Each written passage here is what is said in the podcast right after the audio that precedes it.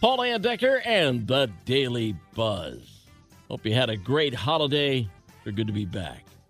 Somebody at a doctor's office in England really screwed up a mass holiday text. Instead of Merry Christmas, it told patients they had aggressive lung cancer. The automated message included a form for claiming terminal illness benefits. 8,000 patients got it. The clinic sent out an apology about an hour later. Worst part? That message was intended for one of their patients, who, after being told it was all a big mistake, learned it would be their last Christmas. Wow. A CNBC business reporter is trending after saying airlines should ban kids from business class. Andrew Ross Sorkin tweeted until airlines start advertising crying babies in business class next to someone trying to work or sleep instead of the ads we see of serenity i can't support kids up there. As expected he's been blasted by parents on twitter. Surprisingly some supported his idea. For the record he's got three kids of his own.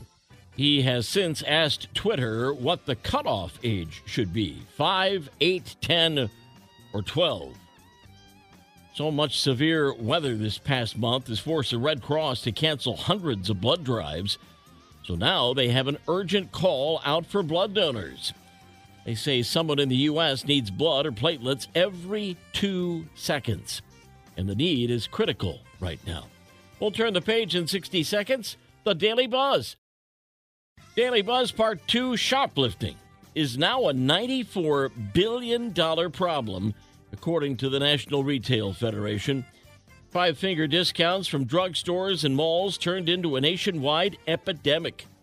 And companies now say the rest of us are going to pay for all that stolen loot with higher prices. Think back. How many times did you get sick last year? If it's around three, well, congratulations, you're average. According to a new study, the typical American gets sick about once every four months. By the way, two thirds of us love being sick, so we get to miss work. And it's not kids, but spouses who are the most annoying patients. More evidence that girls are better than boys, at least when it comes to empathy.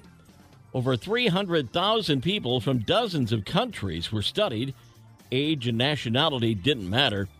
Females were better at putting themselves in other people's shoes. Women had more cognitive empathy than men. It's in the DNA. And if you're taking down your fake Christmas tree this week, make sure you store it right. 81% of households in the U.S. use artificial Christmas trees, and experts have some advice on how you should store them. Store your fake tree horizontally in a sturdy bag, not in the cardboard box it came in, and store it in a place with low humidity so it doesn't smell musty next year. Knucklehead news out of Florida, where cops may have really screwed up when they arrested a 61 year old man they thought was packing heat. But that was no gun. It was one of those collapsible canes used by the visually impaired. Yes, the man is legally blind. The police body cam captured the whole thing, and though he cooperated, they still arrested him. The cops are now under investigation. The Daily Buzz. Send me things to buzz about. Paul at MidwestFamilySWMI.com. Yesterday's history, tomorrow a mystery, today a gift, and that's why it's called the present. I'm Paul Layendecker. We'll buzz again tomorrow. Make it a great day.